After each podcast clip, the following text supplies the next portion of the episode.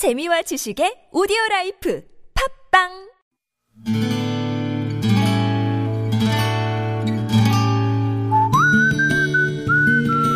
여러분의 기억 속에서 여전히 빛나는 당신이라는 참 좋은 사람.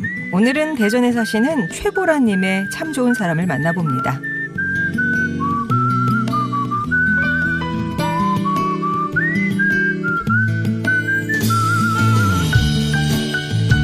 지난 봄에 저희 사무실에 특이한 후배가 들어왔습니다. 보통 야단을 치거나 지적을 하면 풀이 죽게 마련인데 이 친구는 어떻게 된 게 늘 해맑았어요. 서정 씨, 아 이거 뭐야? 김성철 이사님을 김성철 여사님이라고 했잖아. 어머머머, 아, 내가 이랬네. 아, 고쳐서 다시 열리겠습니다. 정신 안 차리지? 일 좀 제대로 안 해? 어, 정신 바짝 차리라고. 그리고 제대로 하도록 하겠습니다. 대리님, 지적해 주셔서 너무너무 고마워요. 처음엔 일부러 저러나 싶었는데 워낙에 긍정적인 친구더라고요. 같이 있으면 오히려 저까지 밝아진다고 할까요? 저도 후배가 발전하길 바라는 마음으로 충고를 하게 됐고 후배도 그걸 고맙게 받아들였습니다. 그러다 보니 어느새 마음 터놓는 사이가 됐죠.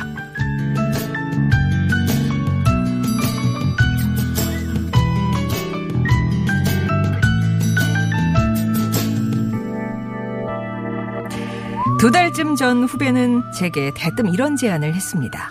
대리님, 대리님, 이번 주말에 또 혼자 집에서 드라마 몰아보게 할 거예요? 왜? 드라마 재미 얼마 재밌는데. 제 대학 선배 중에 대리님이랑 잘 통할 것 같은 분이 한 명 있는데 주말에 한번 만나보실래요? 소개팅? 아, 나 부담스러워. 어, 부담 갖지 마시고 그냥 하루 하중 한 끼는 다른 사람하고 먹는다 생각하고 만나봐요. 아니 둘 다 혼밥 지겨울 텐데 밥 친구 얼마나 좋아요? 그 주 토요일에 못 이기는 척 후배 성화에 떠밀려 약속 장소에 나갔습니다. 그런데 기대 이상이었습니다. 쌍꺼풀 없는 눈, 부드러운 말투도 마음에 들었지만 무엇보다 저랑 말이 참 잘 통하더라고요. 우린 매일 연락을 주고받다가 연인으로 발전했습니다. 이게 다 우리 사랑스러운 후배 덕분이겠죠?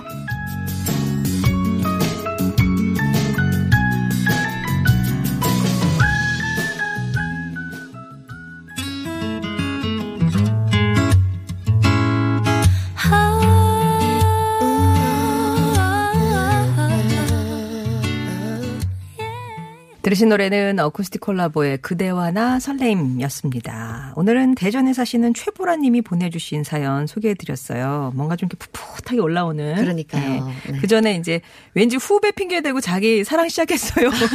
이런 사연 같긴 한데. 그쵸 끝이 갑자기 확 이렇게 그 끝맺음이 별로 할. 말은 없고 네. 자기 사, 랑을 시작했어요라는 네. 얘기 같긴 한데 수영 씨는 예전에 그 네. 또 프로그램에서 직장 상사한테 할 말 다 하는 그런 신세대 네. 인턴 어, 역할을 했었 잖아요. 맞아요. 네. 실제로는 어떤 후배예요? 막 충고 막 하고 이러면 충고하면요? 네.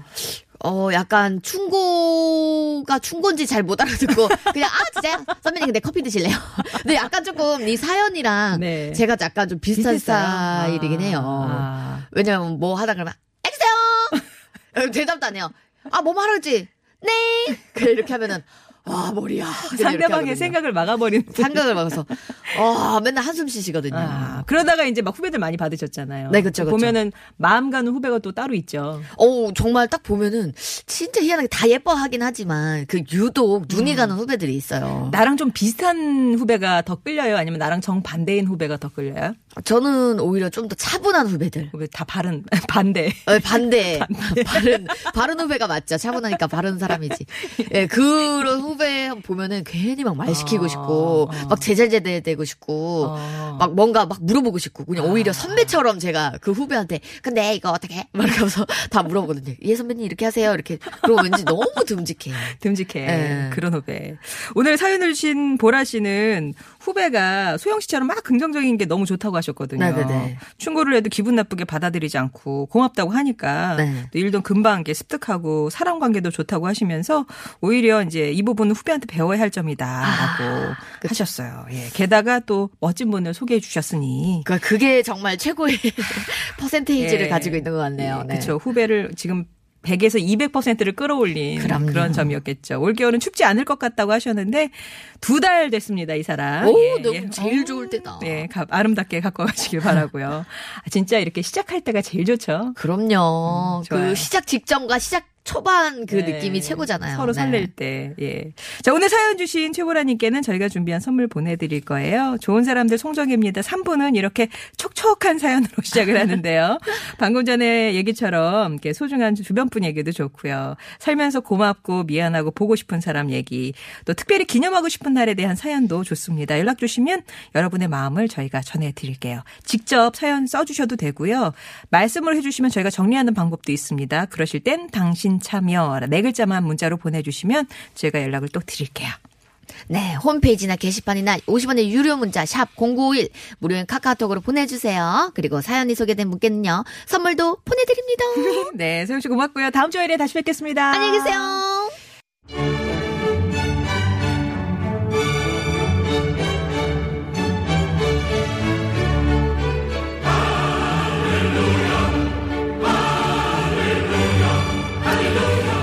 활기차고 우아하게 열어드립니다. 재미와 감동이 가득한 고품격 음악교실 루이스 아카데미 성악가이자 뮤지컬 배우죠 루이스 초이 씨 오셨습니다. 안녕하세요. 안녕하십니까. 네. 잘 지내셨습니까? 네, 잘 지냈습니다. 네. 오늘은 한층 밝아지셨어요. 네, 오늘 좀 밝게 보이려고 네. 애썼습니다. 아, 뭐 특별한 이유라도 그냥 마음이 우울해서. 잘하셨어요. 그렇죠? 슬플 땐 화장을 하는 거죠. 음. 오늘은 어떤 걸 배워볼까요? 네, 지난주에 고전시대 대표 음악가 볼프강 아마데우스 모차르트 했잖아요. 네. 일단 이 고전시대 대표적인 또 작곡가 두 명이 너무 서운하게 생각한다고 아, 왜 나는 아니냐. 어, 연락 왔습니다. 예, 예. 그래서 첫 번째, 두 번째, 요셉, 프란츠 요셉 하이든과 음. 루드비 히 반 베토벤. 네. 하이든과 베토벤. 그렇죠. 그렇죠. 괜히 열심히 했어요. 하여튼 네. 덕분에 그 네. 중간에 뭐 이름을 알게 되는 것 같아요. 그렇죠. 들어보게 되는 것 같아요. 네. 사실은 한 번도 하이든의 그 앞에 이름이 뭔지, 베토벤 그래요. 앞에 이름이 뭔지는. 뭐 핸델도 그렇고 그렇죠. 바흐도 그렇고요. 예, 맞습니다. 하지만 기억이 안 남을 것 같은. 어려워요, 어려워요. 예, 예. 네. 오늘 그러면 하이든부터 배워보나요? 네, 우리 하이든부터 한번 가보겠습니다. 교향곡의 아버지죠. 네. 음. 사람들이, 많은 사람들이 하이든 하면은, 아, 무슨 곡일까 하는데, 음. 딱 들어보면 이 곡이었어. 어, 어, 하고는 어. 반전의 작곡가예요. 네. 뭐 놀람 교향곡 하면은 빰빰빰빰빰빰빰 빰빰빰빰빰빰 그거 있죠. 어, 어. 그게 놀람 교향곡이에요. 이런 것처럼 음악 가 부모를 두지 않았는데 훌륭한 음악가인 반전의 작곡가예요. 아, 그때는 그러면 부모님이 좀 음악가 쪽으로 있으셔야 그렇죠. 음악의 길이 열리는 그런 그렇죠. 거예요. 왜냐면 이제 바흐 같은 경우는 이제 가문 전체가 음악가 음. 집안. 그다음에 모차르트는 아버지가 뭐 궁정의 바이올리니스트였고 베토벤이나 브람스도 아버지가 음악가였어요. 네. 근데 하이든은, 하이든은 아니었어. 아니었어요. 예. 아버지가 뭐 그 그때 당시에 그 수레바퀴 있잖아요. 네. 수레바퀴의 제작자 였고 아. 어머니는 그 지방 아주 그그 뭐야 부자인 귀족의 요리사였어요. 네. 그래서 이제 뭐 16살경부터 사실 하이드는 집안일을 마다하지 않고 일을 했다고 합니다. 잡일을 마다하지 않고 집안일도 많이 하지 않았겠죠. 그 잡일 잡일하니까는 더 슬퍼지는 거 예, 같아요. 하여튼 뭐 여러 일을 닥친 대로 했다. 그렇죠. 정말. 닥치는 대로 음. 그러면서도 악기 레슨에 소홀하지 않았어요. 그러니까 음. 악을 너무 좋아했던 아. 거지. 네, 그래서 악기 레슨을 하면서 돈을 돈을 벌었고 돈 벌면서 또 잡일도 하고 그렇게 이제 벌었는 벌, 그러니까 보냈는데 하이드는 그럼에도 불구하고 부모를 탓하지 않았어요. 네. 그러니까 집에 돈이 없는 거를 아주 부정적으로 생각하지 않았다라는 거죠. 그래서 그 모든 것을 그냥 받아들이면서 자신의 삶에 아주 최선을 다했다. 음. 그래서 그 보통 보면은 그 태교 음악 할 때 물론 네. 모차르트 음악도 많이 듣는데 하이든 음악을 정말 많이 듣거든요. 자수성가해라 이렇게 그런 의미로. 아니 어떻게 알아서 맞아요. 아 진짜로요? 그러니까 보통 보면은 모든 작곡가들이 그 음. 대가들이 정말 그 뭐 그 대 대 대손 그쵸. 대손 해가지고 가잖아요. 근데 하이든만큼은 그러지 않으니까 어. 내 아이도 어. 어, 내 아이도. 어, 아주 큰 뭐 누군가가 대가가 되거나 음, 음, 음. 아니면 큰 꿈을 감고 네. 아이를 키우거나 해서 하이든이 정말 엄청난 모티브가 됐던 거였죠. 아 나도 하이든을 들을 걸. 네. 그래서 저도 하이든을 들었었어야 되는데 저희 엄마도 네, 예. 네. 그래서 요번에 하이든 하면은 어떤 곡이 정말 유명할까 했는데 음. 항상 해마다 나오는 게 하이든의 천지창조예요. 천지창조. 네, 예. 천지창조.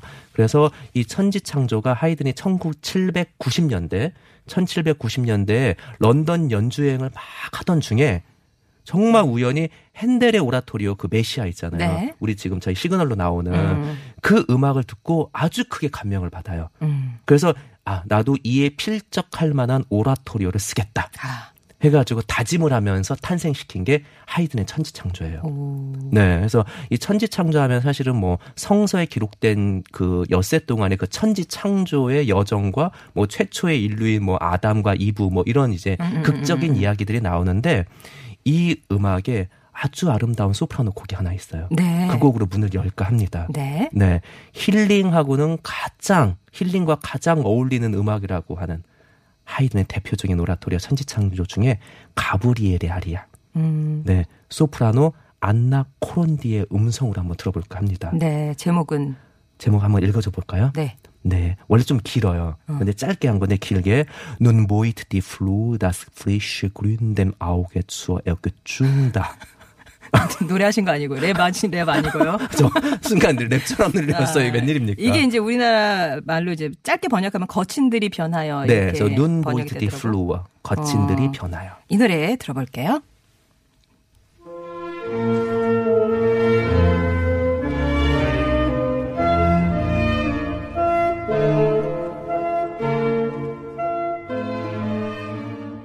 루이스 아카데미 오늘은 고전시대 작곡가 가운데 하이든의 작품 어 천지창조죠. 네, 오라토리의 맞습니다. 천지창조에 대해서 가브리엘의 아리아 거친들이 변하여 먼저 듣고 오셨습니다. 음, 아름다웠죠? 네. 힐링 되셨나요? 아, 오늘 참 힐링이 또 저 컨셉이죠. 그렇죠, 예. 그렇죠. 힐링 때문에 볼륨 up 하신다고 2389번님이 제목이 뭐라고요? 이렇게 하셨는데 그냥 거친들이 변하여라고. 맞습니다. 그랬더니 우리 또 밑에 에 5317번님이 아 한글이 좋구나 이렇게 얘기를. 주시네요. 하이든 하이든. 음, 하이든. 하이든 자, 맞습니다. 이어서 들을 거군요.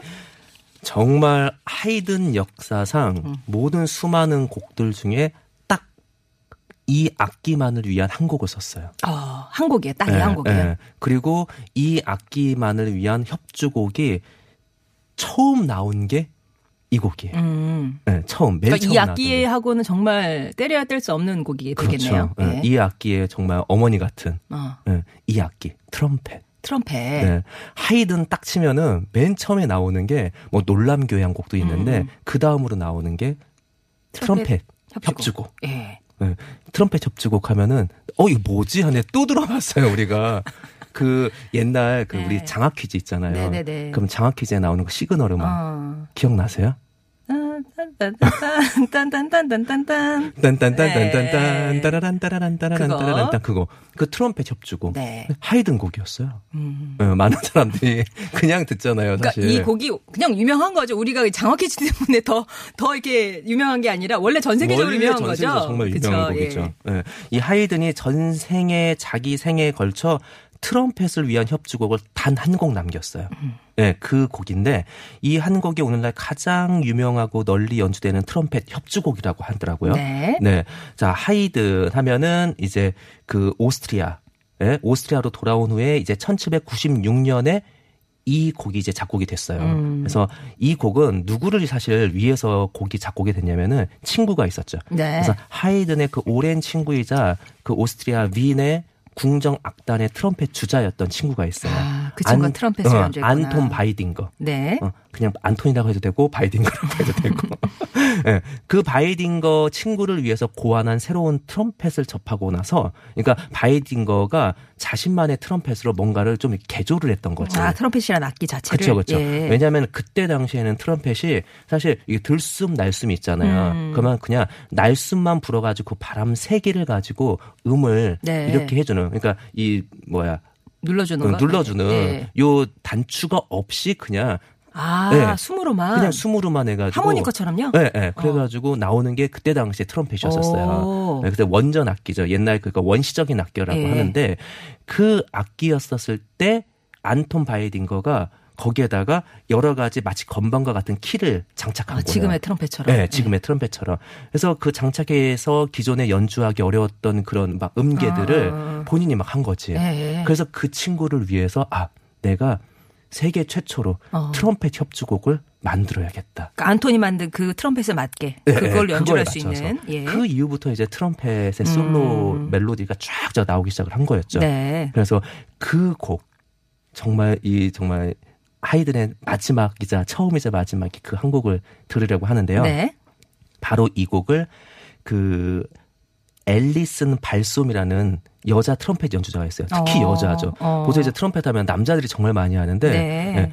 예, 아주 유명한 이제 그 연주자인데 그 수많은 평론가들이 그리고 이제 그 거장 연주자들이 있잖아요. 그 연주자들이 그녀를 이렇게 표현을 했대요.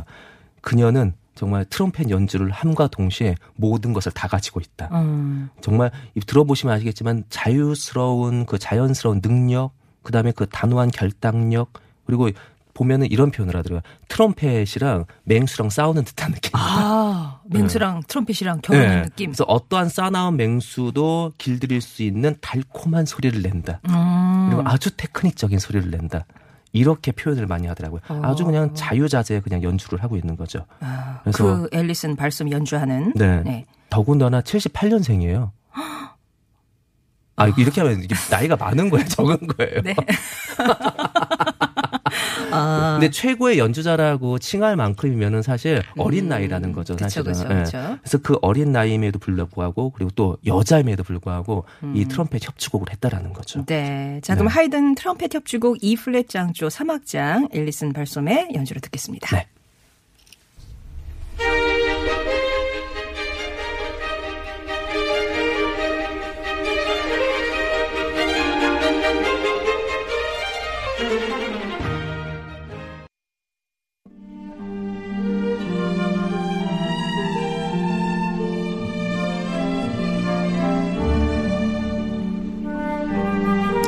월요일에 만나는 좋은 사람들 루이스초이의 루이스 아카데미로 함께하고 있습니다. 오늘은 어, 고전주의 음악가들 만나고 있는데 앞에서 하이든의 이제 두 곡 들어봤고요. 베토벤 차례네요. 베토벤입니다. 이제 왔어요, 베토벤. 아 되게 많잖아요.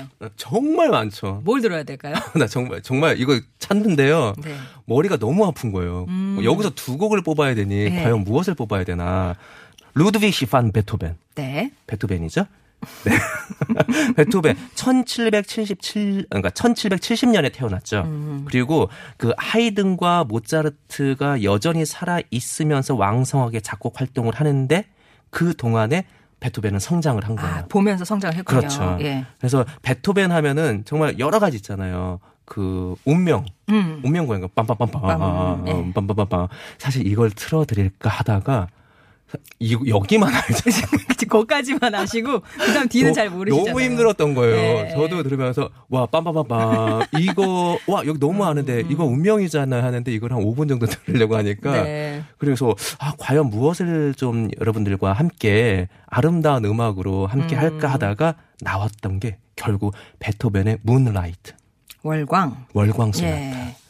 월광 소나타 하면은 많은 분들이 1악장을 많이 알아요. 음. 빠바밤 빠바밤 빠바밤 하면서 빰 빠밤 모르겠죠 이렇게 해도 네, 그렇게 하니까 잘 모르겠네요.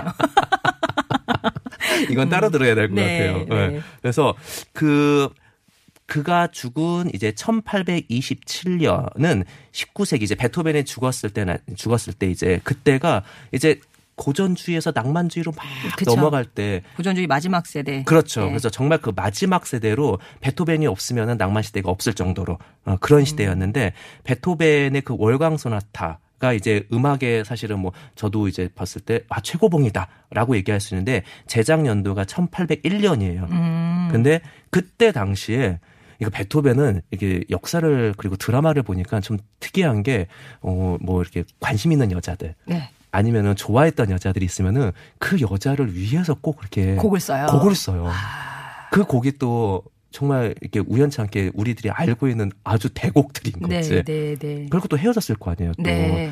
근데 이번에 그 월광 소나타도 16세, 그러니까 16세의 제자였던 줄리에타 귀치아르디에게 헌정된 곡이에요. 음. 어, 내가 너를 좋아하느니라. 하고. 그럼 그거 아세요? 그 엘리제를 위하여. 네. 디다 디다 디다 디다 밤. 후진. 음. 디다다. 네. 아 아니 생각지도 못했는데. 아, 정말 이거 다들 후진인데. 그렇죠 맞습니다. 그쵸, 예. 그 엘리제를 위하여도 그때 당시에 베토벤이 사랑했던 그녀 테레제 좀 말파티라는 그 여인을 위해서 작곡이 된 곡이에요. 네. 예, 이 월광 소나타는 이제 제가 얘기했지만은 1악장에 딱 들으면은 그 되게 몽환적인 느낌이에요. 그래서 환상적인 느낌이 마치 그 달빛을 연상시켜 가지고 월광 소나타라는 이름을 졌거든요. 오늘 그 1악장도 아닌 2악장도 아닌 3악장 3악장. 듣나요? 네. 이건 어떻게 다른데요? 3악장이 그 우리 예전에 그 빠르게 배웠었잖아요. 예. 그래서 막 아다지오, 안단테 하면 아주 막 느리고 음. 그다음에 모데르토는 뭐 중간 중간이고. 중간이고 거기서 조금 빠르면 알레그로. 네. 네, 거기서 무진장 빠른 느낌이 프레스토 네. 아니면 비바체 막 이랬잖아요. 프레스토의 느낌이. 아, 제일 빠른 거. 네, 제일 빠른 거. 그래서 이 오전을 확 깨울 수 있는 음. 어, 베토벤의 월광 소나타 3악장을 한번 들어보려고 합니다. 그럼 누가 연주하나요? 어, 러시아의 아주 유명한 피아니스트죠. 이브게니 키신의 음. 그 카리스마 있는 연주로 한번 들어볼까 하는데 엄청난 카리스마예요. 예, 그 속도를 한번 느껴보시기 바랍니다. 네.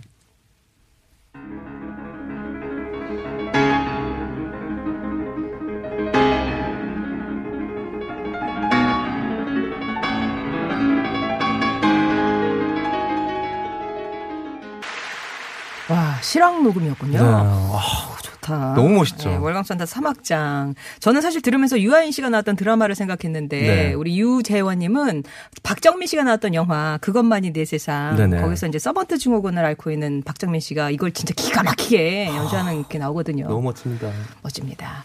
자 이제 끝곡이 될 것 같은데요. 네. 베토벤의 마지막 곡 가곡 준비했어요. 네. 어, 노래로 끝내려고. 라인 맞추시는 거예요? 마지막 곡 가고. 예. 제가 송정희 아나운서한테 네네. 할 얘기가 있어요. 예, 하세요. Ich liebe dich. 그럼 하지도 마세요. 제가 아무리 그 하지만 이 노래 그거 아는데 네. 그거의 문외한이지만 그 그쵸. 말은 제가 알아들어요. 어, 알아들어요, 이거요? 그럼요. 이거 무슨 말이에요? 보이지 않는 사랑에 나왔던 거잖아요. 아, 그쵸, 그쵸. 예. 이 뜻이 뭐예요? Ich liebe dich. I love you잖아요. 나는 당신을 사랑합니다. 아, 맞습니다. 저도 사랑해요. 왜 이러니 진짜. 네, 베토벤 가곡 중에 네. 최고의 히트곡을 뽑으라면은 사실 그 이실리베디시. 네. 네, 음악 교과서에서 가창 시험으로도 정말 많이 나왔어요. 음. 저도 이거를 독일어 원어로 시험을 봤던 어. 기억이 있습니다. 네, 그래서 국내에서 사실은 1992년도에 조금 전에 이제 말씀했던 것처럼 발라드 가수 신승훈 씨가 음. 불렀죠. 네. 네. 근데 이게 이제 이실리베디시가 첫 이 부분, 도입부가 이제 이시 이실리베디시 소비두미시 아마벤 툰트만 모르겐 그러면 이제 사랑해서 안 돼. 그렇게 시작하잖아요. 아, 좀 아름답게 해줬어야죠. 네? 아, 되게 슬프다. 어, 너무 슬프다, 진짜. 어떻게 이렇게 톤 아, 다운이 됐습니까? 네. 네. 이런 식으로 이제 그 보이지 않는 사랑을 출반함으로써 이제 대한민국 최초로 사실 클래식을 접목한 대중 가요가 탄생이 됐어요. 음. 그 이후로 이제 뭐 이현우 씨의 헤어진 다음 날 있잖아요. 네. 그게 이제 비발디의 아, 사계 맞다. 겨울 예. 바바바바바밤밤 해가지고 음, 이현우 씨가 노래 불렀던 거 그런 것처럼 이제 클래식을 접목한 대중 가요가 정말 유행이 됐었죠. 그래서 이제 이 곡이 어 이제 국민 가곡 이 힐리베디 씨가 베토벤이 음. 네, 그래서 이 곡이 사실은 이제 지장조의 뭐 소박하고 단순한 선율로 되어 있다고 하는데 정말 딱 들으면은 정말 단순한 선율인데 우리 마음속에 확 들어와 있는 네. 네, 이 멜로디 자체가 그래서 신이 우리가 함께 할 수 있도록 분명히 지켜주실 거야. 난 아, 그런 널- 가사가 들어있어요? 네, 난널 어. 사랑해. 그래서 마지막 가사가 연인들의 그 애달픈 사랑의 심정을 대변한 곡이죠. 예. 네, 이 곡을 마지막 곡으로 들어보려고 해요. 네. 그러면은 누가 부르나요? 어, 독일 최고의 사실 이거 가곡의 신사라고 하거든요. 어. 아주 옛날부터 있었던 프리츠 분덜리시라는 가곡을 정말 잘 부르는 가수예요. 어. 별명이 가곡의 신사였어요. 네네. 어. 네. 예. 이 프리츠 분덜리시의 Ich liebe dich so wie 이렇게 어, 네, 그 노래를 왜 그러세요? 들으면서 인사 나누도록 하겠습니다. 자, 그러면 다음 주에 다시 뵐게요. 다음 주에 고맙습니다. 뵙겠습니다.